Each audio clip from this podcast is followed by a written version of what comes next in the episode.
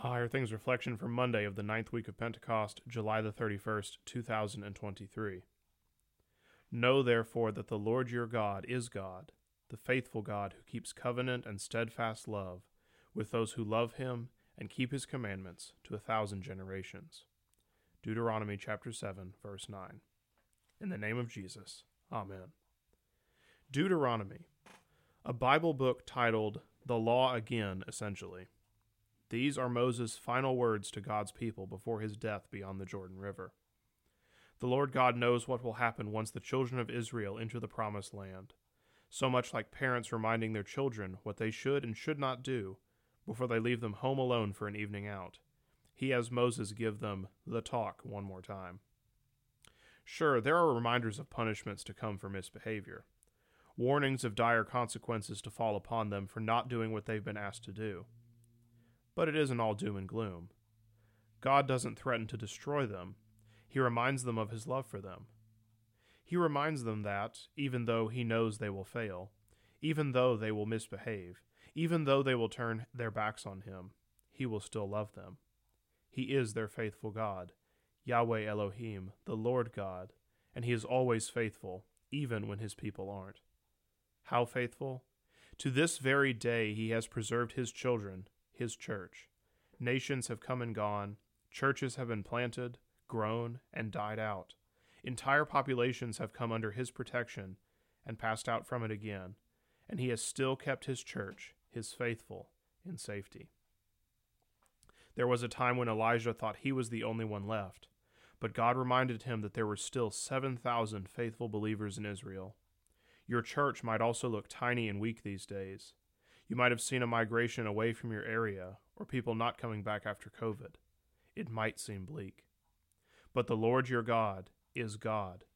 He is faithful to you, to your church, no matter how large or small it may be, no matter how many baptized Christians gather to hear the word and receive the sacraments. You may be preparing to take on a new challenge in life high school, college, a new job, moving to a new home. Don't worry. Don't be afraid. The Lord your God is faithful, and he will sustain you and be with you wherever you go. Hear his voice, receive his gifts, and be comforted in, his presence. In the name of Jesus. Amen.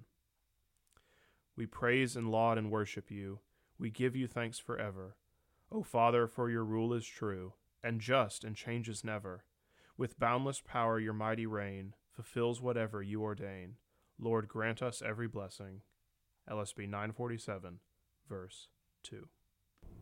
I thank you, my heavenly Father, through Jesus Christ, your dear Son, that you have kept me this night from all harm and danger, and I pray that you would keep me this day also from sin and every evil, that all my doings in life may please you.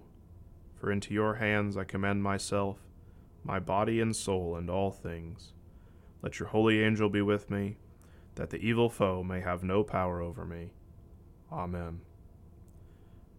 Our Father, who art in heaven, hallowed be thy name. Thy kingdom come, thy will be done, on earth as it is in heaven. Give us this day our daily bread, and forgive us our trespasses, as we forgive those who trespass against us.